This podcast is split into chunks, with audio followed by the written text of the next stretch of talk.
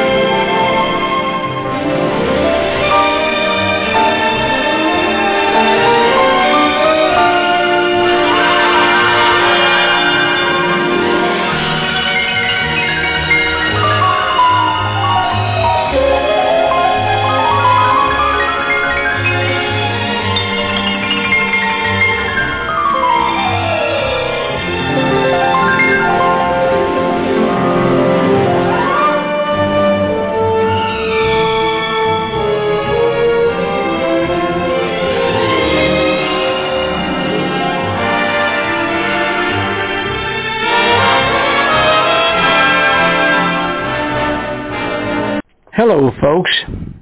It's memory time. Eastern Airlines memory time. Every week at this time, we bring you memories of this great airline from the people who made it the great airline it was, still is, in the minds of its former employees. That's why we enjoy telling these stories every Monday night at 8 p.m. East Coast time. Harry Lindquist, a former Eastern pilot crew scheduler, and myself, Captain Neal Holland, enjoy telling these stories. Stories from pilots in the open cockpit mail wing planes into the prop era, and finally into the jet age hostesses in the first passenger-carrying aircraft to stewardesses in the great silver fleet of the DC-3s, Martin 404s, DC-4s, 6s, and 7s, and Lockheed Constellations. Finally, as flight attendants in the prop jet Lockheed Electras, the Boeing 720s, 727, 757s, and 747s, to the Lockheed L-1011s. Douglas DC-8s, DC-10s, and the Airbus A300s. In many of these aircraft, Eastern was a launch customer. There were so many firsts for Eastern, it would be hard to tell in the length of these broadcasts. Our maintenance was second to none in the industry. Ditto for the advertising, marketing, and sales and reservation system. Eastern excelled. Yes, you can say that Eastern was truly a pioneer of many advancements in the airline industry. The story hasn't been completed as many of us known as the Eastern family haven't completed that story. We would like to hear from you, your story, and memories of Eastern. It's very easy to share them with our listeners on these broadcasts by simply writing them and sending, sending the stories to us at enealholland at yahoo.com. That's E-N-E-A-L-H-O-L-L-A-N-D at yahoo.com. We'll record your story and read on the air. Better yet, why not record your story in your own voice and we'll play it on a future broadcast. The recording must be done in the MP3 or WAV format. Send the the copy of the recording, send to the above address, and we'll have you on the air telling your memories of the greatest airline ever. Now let's hear what we have recorded for you this week. No, this next story is not about the defeat of Napoleon at the Battle of Waterloo, but the title Waterloo uh, was an article printed by and authored by Captain Jim Holder and printed in the magazine, the Retired Eastern Pilots Association's Repartee. On the last day of a long three-day trip, we awakened early in Atlanta, the morning of May 8, 1964. Never dreaming that before sunset we would garner a certain amount of unwelcome publicity for Eastern Airlines and ourselves. As a very new Eastern co-pilot, I had only been flying the line for a few months. Most of my DC-7 trips out of Chicago, then a fairly good-sized base, had been with new captains, as the 7 was a junior piece of equipment then. I had already flown several enjoyable trips with the captain on this flight, Charlie Mardican. He certainly was entertaining, VFR mostly back in those days, so we had a lot of time to talk, as he had many stories about World War II. He had been a tail gunner on a B-17, his ground job at United Airlines, and his marital endeavors.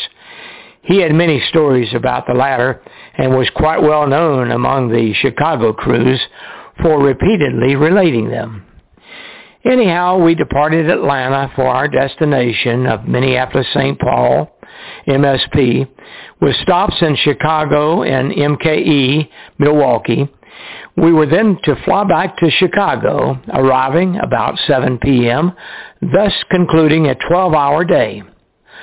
Upon arriving in Chicago, we learned that some storms had been forming about halfway between Milwaukee and Minneapolis-St. Paul. Arriving in Milwaukee a short time later, we were again advised that the storms were still out there and were getting worse. Even though I was a co-pilot and therefore second in command, our pilot flight engineer, Bob Mooney, Uncle Moon we called him, was way senior to me having been hired in 1958 or so. He was a member of the famous 272 group of former co-pilots who had volunteered to become flight engineers at Eastern in 1962 or so. As my main duty was only to get the clearance and laugh when the captain told a joke, I was not involved involved very much in the fuel planning of our flight.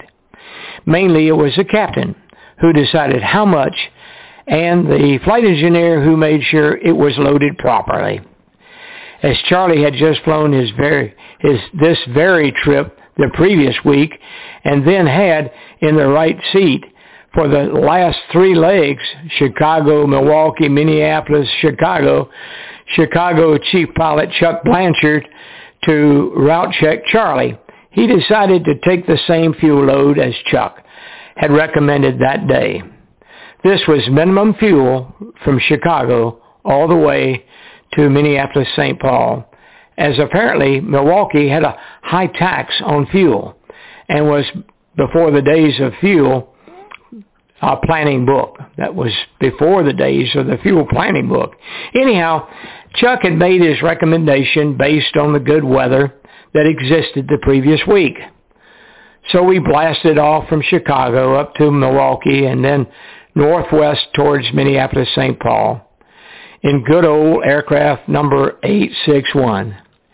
We had about half a load of folks and not a whole lot of 115 slash 145 octane gas.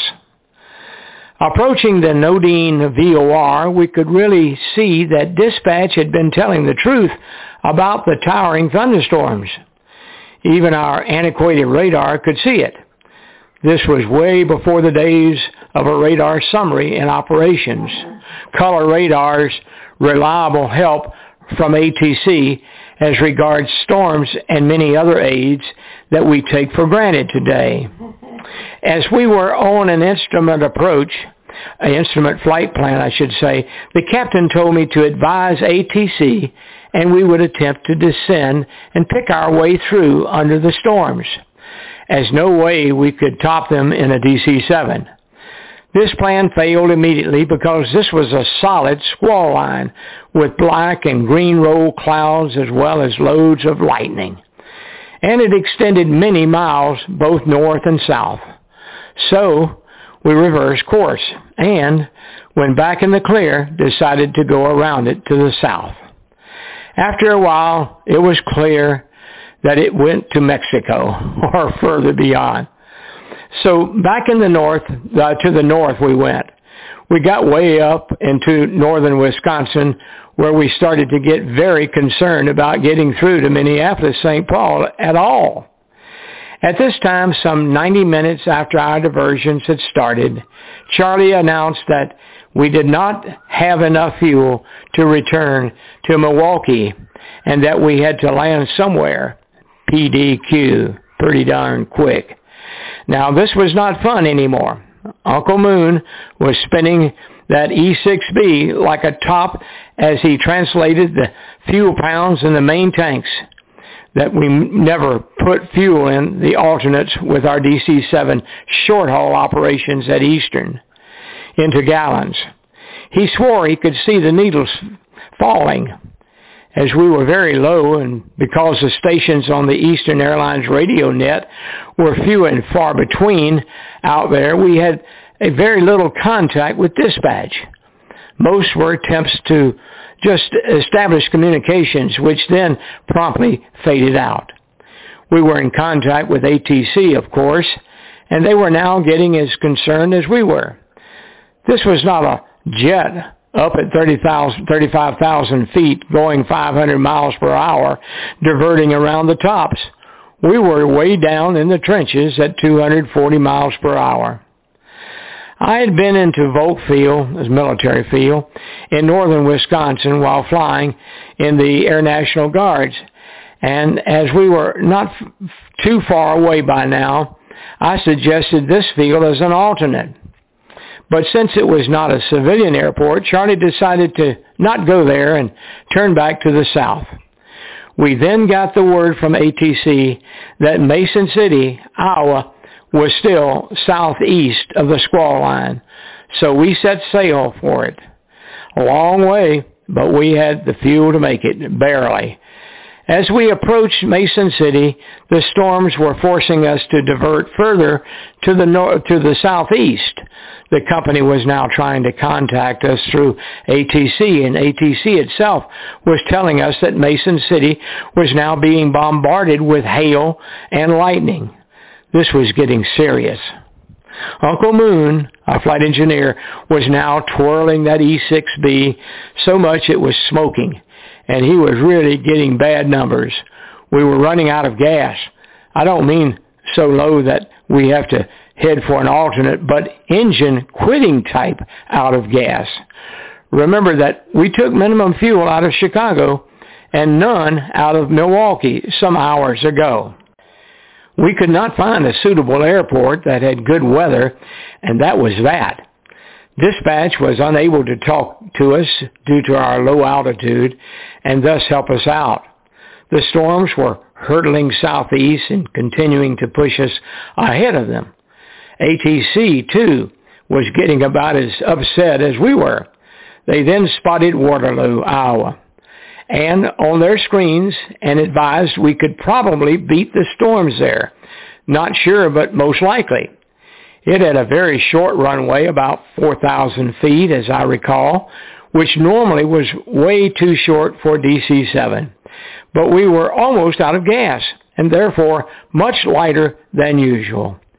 Any port in a storm certainly applied here. With no other plan, we turned towards Waterloo with the gauges bouncing on empty, like no gas. As our emergency was now in full progress, ATC cleared all planes out of our way and gave us vectors to the airport. We had to take their word for it, all as we had no approach charts and could not see as we were still in the weather. This was scary we were getting constant mileage advisories to the airport and about 15 miles out, Uncle Moon told us that the gauges showed basically empty, E-M-P-T-Y. So upon us advising ATC of this, they told a Braniff flight on final approach of us to go around, leaving the runway completely open. We saw it about five miles out, and with a great sigh of relief, by all concerned, we landed with all props still turning. We even made the midfield turnoff as we were in a very light plane. As we cleared the runway, Charlie said, boy, I am in trouble now. We barely beat the storms in, so I just sat there and gave thanks. Forget the trouble for now. After things calmed down and the squall line went on through, we got most of the passengers on the Braniff plane barely. The rest just disappeared as our flight was canceled. Now, what to do? Eastern then, via telephone, really got involved in planning to get the crew and plane back to Chicago. But no suitable fuel was available on the airport, only 100 octane. Some 15 hours later, they came up with a plan after checking with Pratt & Whitney as well as the FAA. We were to fill up the alternate fuel tanks with 100 octane and ferry the aircraft with the engines in auto-rich, pulling very little power. The plane would then be ferried to Miami so those alternate tanks could be purged. We did this arriving in Chicago about midnight. Captain Jim Batson, a former roommate of Charlie's when they were new hires, was there with his crew to ferry 861 to Miami. He did not miss the chance to razz us, and I can recall him as clear as if last night when he said, Charlie, I have told you a thousand times to know where you are going and to have enough gas to get there. I learned a cheap lesson, one of, one of many that day, and never forgot what Jim Batson said. I have repeated it many times to my first officers and second officers and flight, and, and flight engineers over at ATA throughout the years. Also, to any other pilot that stood still long enough to listen to me, a true, a good rule. Now the sequel to the story. This story became a famous one at Eastern back then and more so at Chicago. We wrote a lot of reports and while the FAA was not wild about the crew's judgment on the fuel load and lack of positive decision, lots of indecisions, for such a long time, they stated that since no one uh, was bent, that nothing was bent, nothing was bent, nothing would come of it. For some reason, they seemed to be more on dispatch's tail than ours. I never quite understood that. Charlie Mardigan had no middle name, so he adopted Napoleon as he had met his Waterloo and actually had it engraved on his flight bag. Later he proudly showed it to me. Another favorable result of that day was that he never forgot me. And on our latter flights, later flights I should say, I did not have to listen to him again relate his many marital difficulties. He knew I had heard all of the stories. I must dispel another long-standing story that I heard many times over the years. This tale being that in the midst of our sojourn around the countryside, Charlie had the, uh, the pilot flight engineer, Uncle Moon, make a PA announcement about what was going on. While he was doing this, Charlie spotted a cloud straight ahead and made a violent turn to the left to miss it. Supposedly, he then looked down at the radar and noticed a wide area of ISO echoes, which were only ground returns on the screen. Certain that he had mistakenly turned into the large mass of thunderstorms, he hollered out, we are, you know what, ED, Ed. And the story goes that this went out over the PA into the cabin. Sorry, folks, it never happened. The PA system was the last thing we were thinking or not thinking about that day. Jim Holder. Eastern Airlines presents A Flight of Imagination to Walt Disney World Epcot Center. On an Eastern Super 7 vacation, a week here without airfare is as little as $156, including hotel, car, and more. How can we do this? Why, as the official airline of Walt Disney World, we can work a little magic of our own.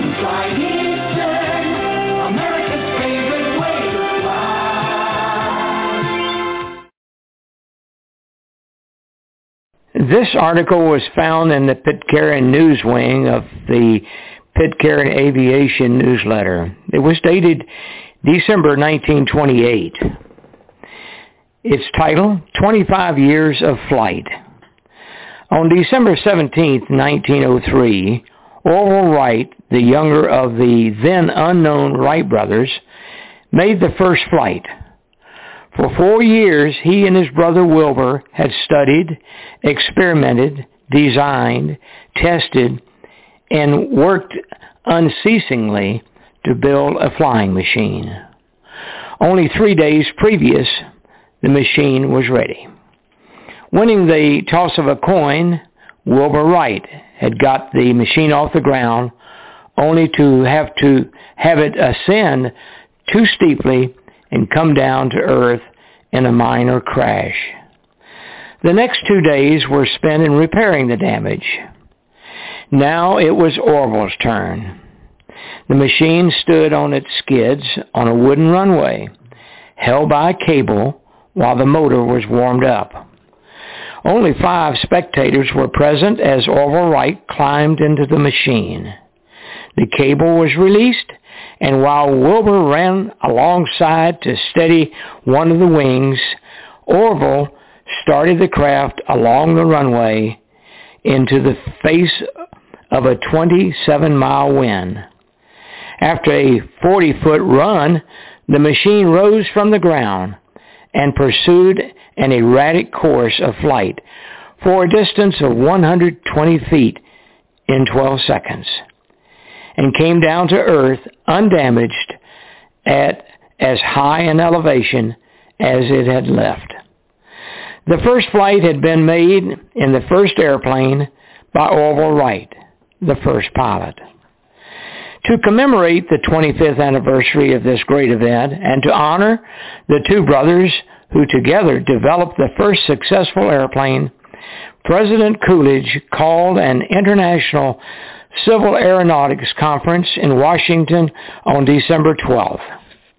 There gathered the leaders of the aviation industry from all over the world. In a three-day conference, international problems of air transportation were discussed and debated. On the day of the opening of the conference, the United States Post Office, sponsors of the greatest organized air transport system in the world, issued a special two cent stamp and a special five cent airmail stamp to commemorate the occasion. Five days later, the delegates to the conference traveled from Washington to the little town of Kitty Hawk in North Carolina to further honor the Wright brothers by the dedication of a shaft erected on the spot of the first flight. Once more, the Post Office Department saw fit to appropriately honor the first pilot and his brother. Postmaster General New had authorized a special airmail cancellation for the Kitty Hawk Post Office on December 17th. An attempt was made to provide a striking illustration of the development of the Wright brothers' flying machine of 1903 into the mail plane of today. To this end, our Assistant Operations Manager, H.A. Elliott, flew from Richmond to Kitty Hawk to locate a suitable landing place from which our super mail wings could take the hundreds of thousands of letters on this special flight. But irony of fate, the development of the airplane of the airplane had been so great that the spot that was especially selected as the best in the country for the trial flights of the 35 mile an hour Wright machine of 1903 proved upon inspection to be unsafe for a super mail wing with its 500 pounds of mail and its top speed of 135 miles an hour.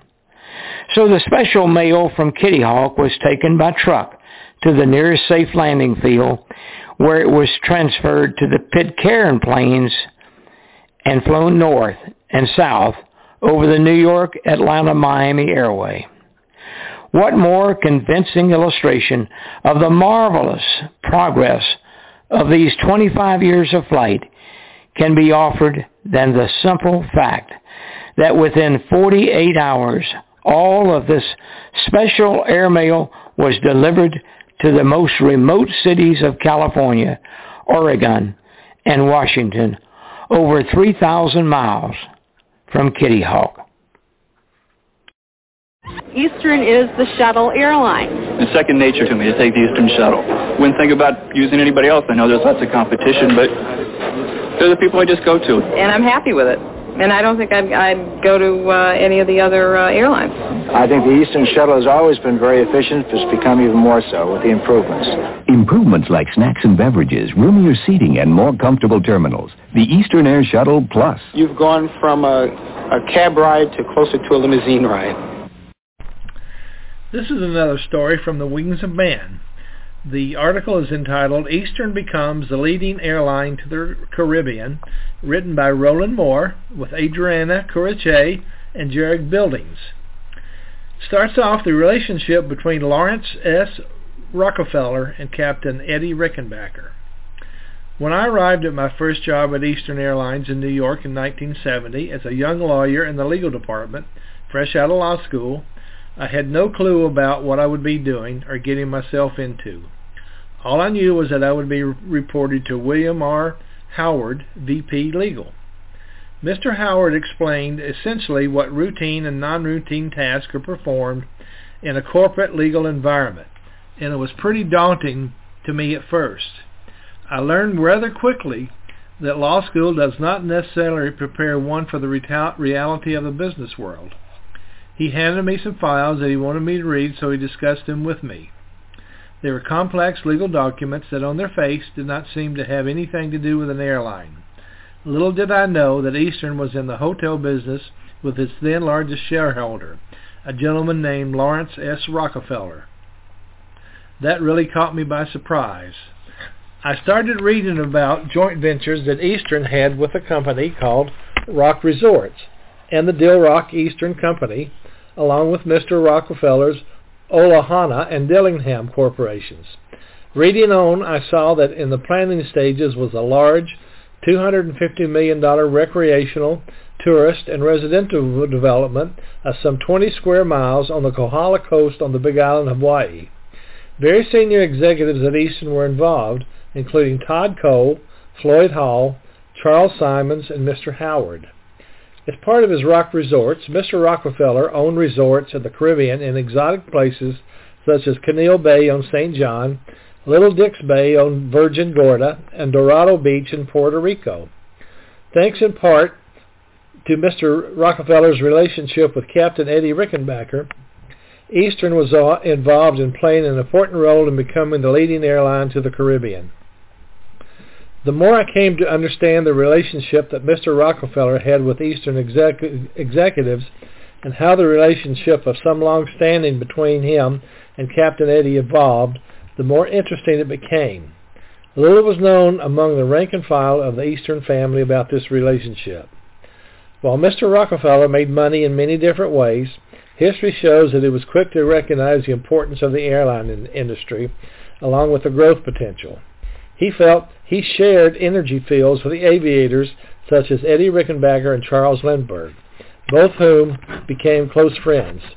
Because of the relationship with Captain Eddie, Rockefeller provided funds to help Captain Eddie buy Eastern from General Motors. He also funded the Glenn L. Martin Company to produce the Martin 404 for Eastern. Two of Mr. Rockefeller's trusted representatives, Peter O. Crisp and Harper Woodward, served on Eastern's board of directors. Barbara Daniel, Floyd Hall's assistant at our 10 Rockefeller Plaza headquarters, worked closely with these two gentlemen, preparing board agendas and minutes of meetings, and I was privileged to meet both in our office on the 14th floor. Between 1956 and 1969, Mr. Rockefeller had combined his personal venture capital to promote ecotourism through the rock resorts. He was personally involved in developing areas and buying land in the Caribbean where, like in the Virgin Islands and at Caneel Bay, they were very isolated and remote at the time. He wanted to build resorts where his guests could swim, snorkel, and sleep and eat well, but not in luxury, and he wanted his results to, results, resorts to melt into the landscape. So this is how his adventures and later mine got started. Build and promote and make certain there was an airline to fly his guests. Mr. Rockefeller's love of the Caribbean became my love for some 25 years of my Eastern career as I became involved in a li- liaison capacity, starting with Eastern building the first convention hotel in the Caribbean, the Cerromar Beach Hotel, next to the Dorado Beach Hotel and Golf Club. Eventually, I became a vice president of Dorado Beach Development, an Eastern subsidiary, with another Eastern colleague and former Rockefeller executive, Louis Hulk. The story of Dorado Beach in Puerto Rico is legendary, and Eastern played a major role in how this pristine beach along the northern coast of Puerto Rico west of San Juan came to be what it is today. Clara E. Livingston had inherited the Dorado Beach coconut and grapefruit plantation from her father, Alfred, in 1925 at age 25. She became the 200th licensed female pilot and became the 11th female helicopter pilot in the world. A Civil Air Patrol member during World War II and later Puerto Rico CAP wing commander, she had built her own airport on the property. Here her friend Amelia Earhart stopped on her last flight in 1937. Clara Livingston was a tough lady who, sporting a shotgun, allegedly threatened government officials to get off her land. Mr. Rockefeller wanted to buy the plantation to build a resort, resort and Miss Livingston absolutely refused to entertain his office offer. So what did Mr. Rockefeller do? He called on his friend and partner Eddie Rickenbacker to come down and play golf. Rockefeller knew that aviatrix Miss Livingston idolized the captain. They met, and Captain Eddie convinced her to sell. The Eastern Airlines Rock Resorts relationship was almost an instant success, and it was the wisdom and determination that Rickenbacker and Rockefeller shared that brought it about. In 1959, when Cuba, up to that time had the best resorts in the Caribbean, fell into a communist state under Fidel Castro, the North American travel market went into turmoil. The two men saw the opportunity to switch the travel market to the Eastern Caribbean and Eastern started nonstop flights to San Juan from New York and later to St. Thomas. Within six weeks of opening, the Dorado Beach Resort went from a projected four-month winter operation to year-round. Puerto Rico was undergoing a major trans- transformation in the form of Operation Bootstrap, with Jose Teodoro Moscoso Mora and Luis Munoz Marin, and they wanted Eastern to transport thousands of visitors and business people to the island to support the growing economy. We at Eastern promoted a low fare, which was very popular with the Puerto Rican community living in, in New York. I remember the panic at our office one day when an L-1011 flight from JFK to San Juan was oversold at Christmas by 600 passengers. To promote the Caribbean early in the 70s, Eastern wanted to expand further down island and became aware that Caribbean Atlantic Airlines, Caribair, was for sale. But it was a political hot potato in getting the Civil Aeronautics Board to review uh, Eastern to allow to buy it. Unbeknownst to me, in 1972, Mr. Rockefeller, who was not politically active, sent then President Richard Nixon a telegram urging him to approve the acquisition of Caribair, and it was approved. This further changed the landscape in the lower Caribbean, and I was privileged to be a part of it, working on financing doc- documents with respect to Caribair Douglas DC-9s that were needed to serve the smaller markets in the region. After Eastern shut down in 1991, sadly I was given the task of selling off some 800 acres of land around Dorado Beach, which Eastern owned. We had an airport parcel, land surrounding beautiful Robert Trent Jones golf course, and oceanfront parcels. I was determined that we try to preserve as much of the pristine area as Mr. Rockefeller would have wanted. Parcel F was a pristine pterocarpus forest.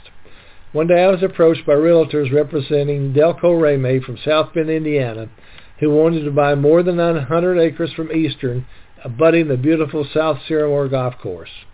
I cringed at the thought there might be a factory battery factory on the land, and I did not tell senior management about the offer. Instead, we sold the property to Federico Stubel, who also represented the Rockefeller legacy, and he built million-dollar homes that helped preserve Dorado as a very valuable enclave. And he eventually bought what became the Hyatt Hotel and now Ritz-Carlton.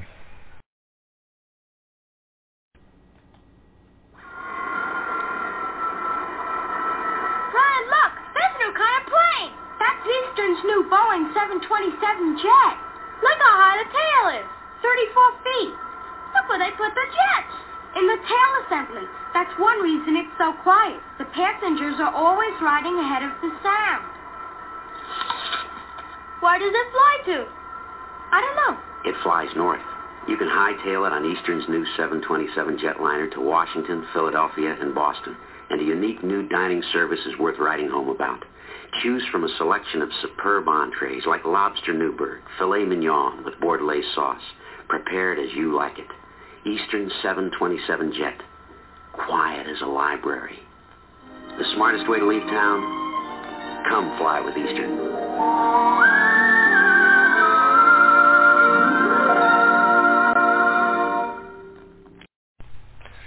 This story comes up to us from the book The Wings of Man.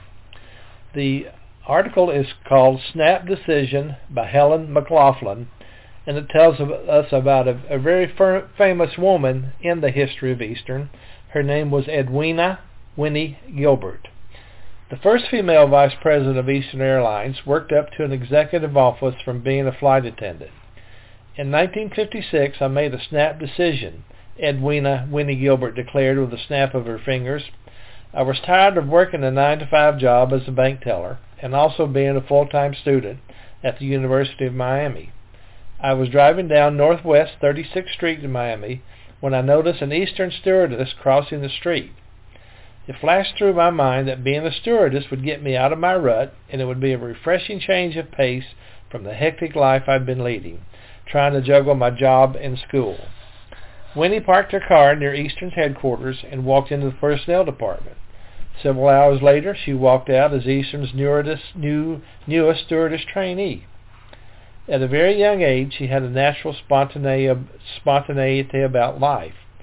Born in White Plains, New York, her parents moved often and she had to constantly adjust to new places and people. Winnie was in eight schools in one year when she was a small child. Her family moved to Miami, and Winnie later graduated from Miami Edison High School.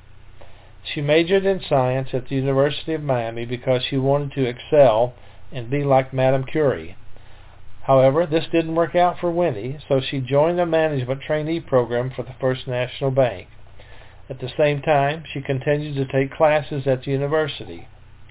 Her working career changed a great deal when she joined Eastern. She was correct in assuming that the job would be an interesting way to travel and to learn about the world and aviation. Winnie loved her job, but she also wanted to get married. In the 1960s, Eastern stewardesses were not permitted to be married, and she quietly rebelled along with other stews. On the sly, she married Frank Gilbert and kept her job. Her husband never answered the phone in case it was Eastern's scheduling department. But it wasn't long before the constant traveling and trying to keep her marital status a secret made her life very difficult. She typed a letter of resignation, but before she could turn it in, Eastern offered, offered her promotion to instructor of stewardesses in Miami. Winnie accepted, and three years later became the manager of the school.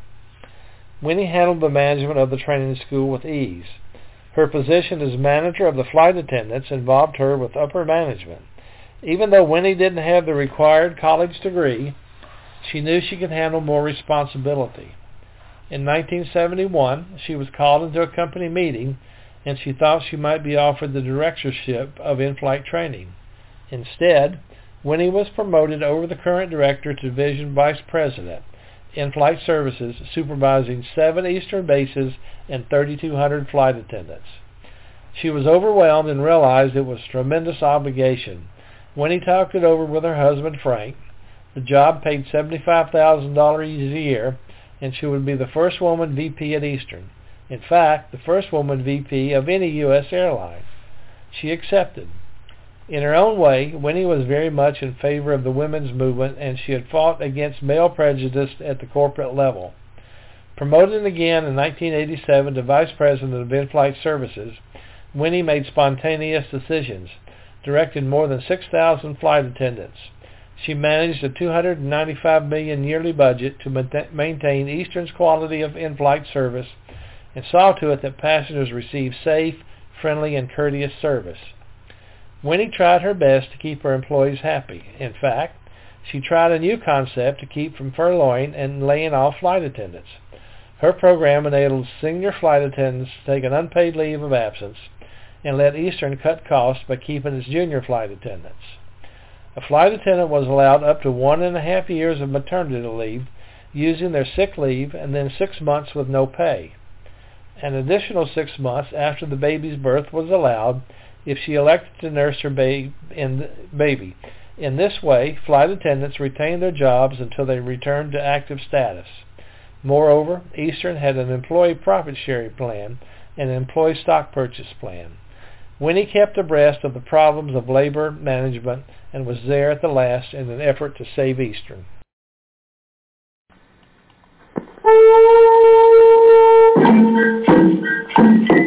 Since the days of the ancient Mayans, one thing hasn't changed. When Mexican people celebrate, Mexican people dance.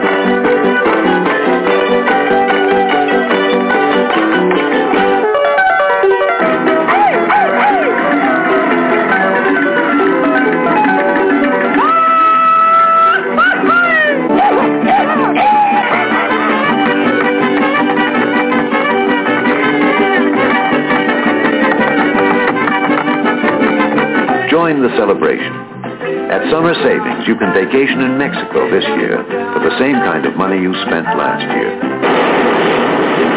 Call Eastern or your travel agent. It's easy to take the vacation you thought you couldn't take. We make it easier to fly. This next story was written by Lou Lyles, who spent 39 years as an Eastern employee, starting in 1944 and retired in 1983. He spent his time in maintenance in Miami for the most part, and I think Lou's story gives us a real sense of the camaraderie and the sense of family that existed at Eastern back in those days. His article is entitled Engine Overhaul, The Heart of the Airline. First part is working in the motor shop. While attending college, I learned to fly and later performed maintenance on military aircraft. This start sparked my interest in aviation. I applied with Eastern as an apprentice mechanic and happily was hired, pleased to be part of the aviation industry and with a company whose leadership philosophy was safe transportation from point A to point B. Captain Eddie Rickenbacker was a stickler about safety even though we saw him touching an engine and complaining if it was cold. He wanted the most from his equipment and his employees, although he treated everyone kindly. In 1946, I transferred from line maintenance to engine overhaul. At that time, it was known simply as the motor shop. It was difficult to transfer into as many desired to work there because of the, all the day shifts with weekends off and indoors sheltered from the heat of the subtropics. At that time, Johnny Ray, who was the first mechanic hired by Eastern, was the superintendent of the motor shop. Many years later, the management personnel of Engine Overhaul attended a retirement dinner for Johnny at the Columbus Hotel in downtown Miami. Here he was presented with a silver tray by Tony Petisky to commemorate his years of service. Tony followed Johnny's footsteps, becoming the next superintendent of engine overhaul for many years. After Tony was assigned to another position in 1966, Ed Patry was assigned as superintendent of parts support, while I was made superintendent of production in the engine service center. During my early days with Eastern, one night while flying as a C3 passenger on a flight from Atlanta to Miami, a problem was experienced with the left engine on a Martin 404. The problem arose after landing in Albany, Georgia, where the engine would not start. The aircraft and its passengers were delayed. Identifying myself to the captain, whom I think was Owens, I told him I was a licensed mechanic and would be glad to try to find the problem. He agreed to let me try. After removing the firewall from the engine, I soon found that the electric cable to the starter had broken. Informing the captain of the problem, I suggested that I hold the cable to the starter until the engine turned, and then secure the cable to prevent it from moving during the flight. Atlanta maintenance was contacted and agreed the plan was satisfactory. The flight could then be continued to Miami. After Albany, the flight had scheduled stops at Tallahassee and Tampa. This meant I had to hold the cable on the starter at the next two stops. I boarded the aircraft using its rear steps. Yes, it was a breezy experience as I replaced the firewall and got back on board. Being the last passenger to board at Albany, Tallahassee, and Tampa created puzzled looks from the regular passengers. The Motor Shop Annual Picnic. In the early days, the Motor Shop had a picnic for their employees each year. The occasion was held at the Curtiss Mansion, home of the late famous aviation pioneer Glenn H. Curtiss. There were spacious grounds for activities such as softball and horseshoe pitching, and there was a large swimming pool. Food was provided by a caterer and served to attendees by volunteers from the motor shop. One of the main activities at the picnic was gambling, with different card games as well as a craps table. The craps table was the one Captain Eddie enjoyed most. Players at the table were people associated with the various aircraft industries from around the country. These people look forward to attending the picnic each year as with a gathering of old friends. Captain Eddie entertained those at the crap table with his actions and comments.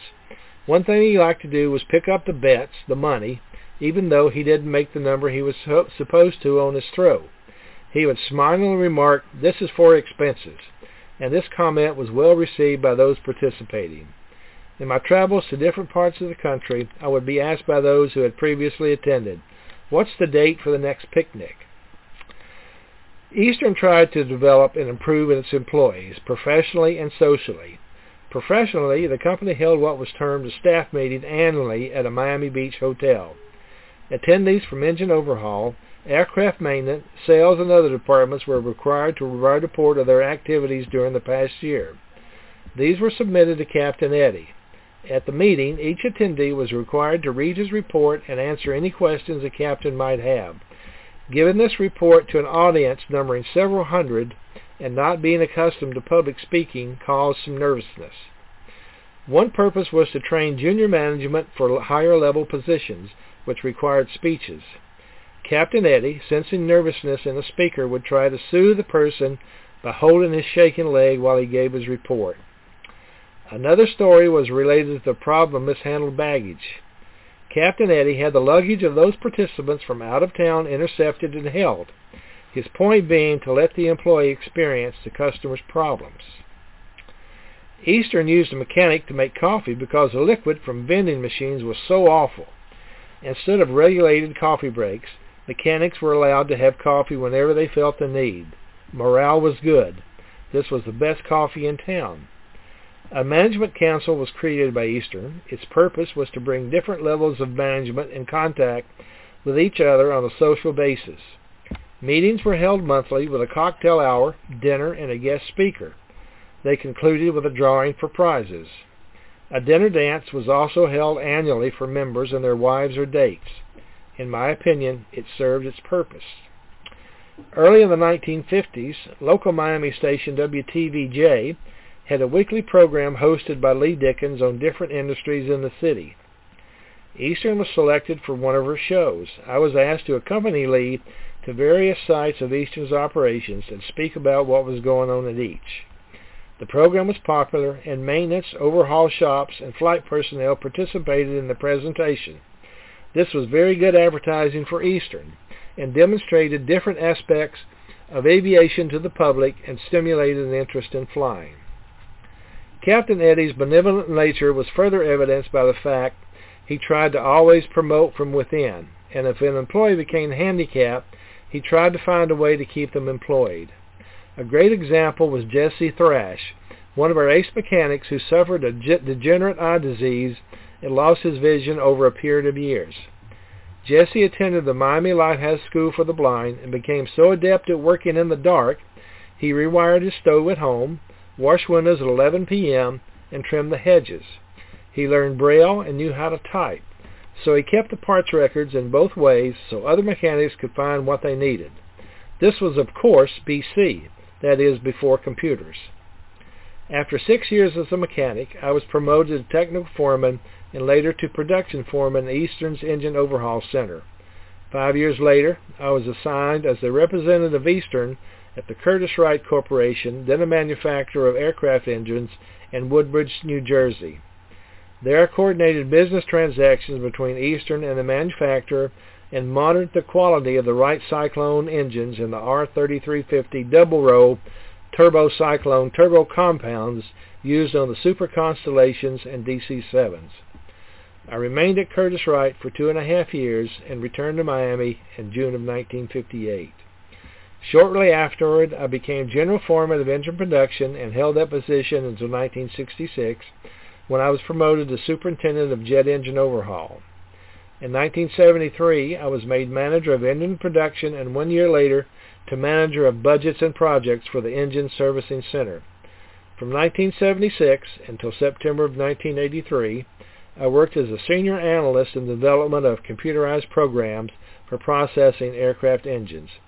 I retired from Eastern in September 1983 and continued working as an aviation consultant for six years.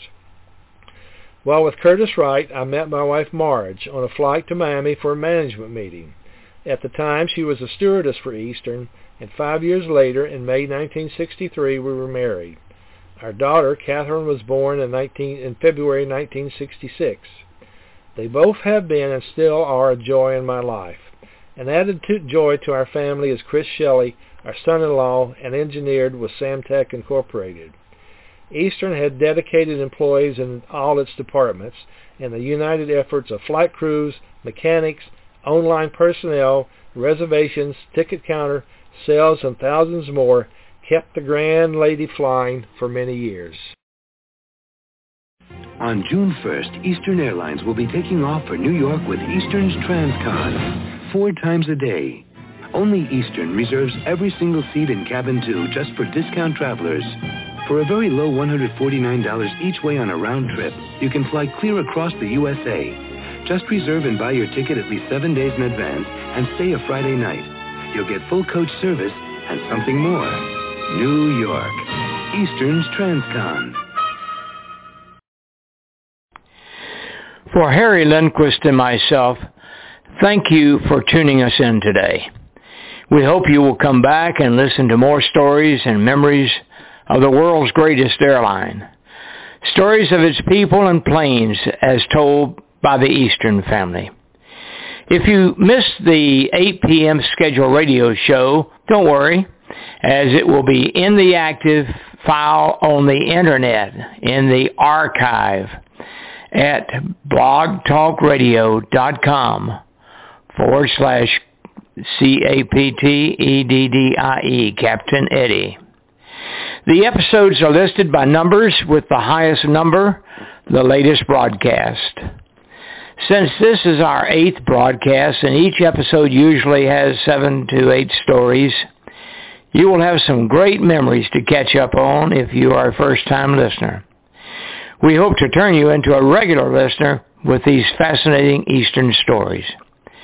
Now, if you have a story about Eastern Airlines that you would like to share with others and tell your part of the Eastern memories, why not send it to us?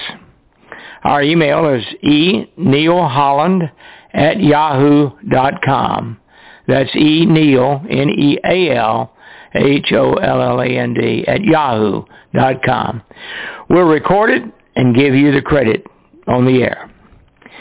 Now until next week, we'll sign off with the familiar theme music of our beloved airline, Eastern Airlines. Good night.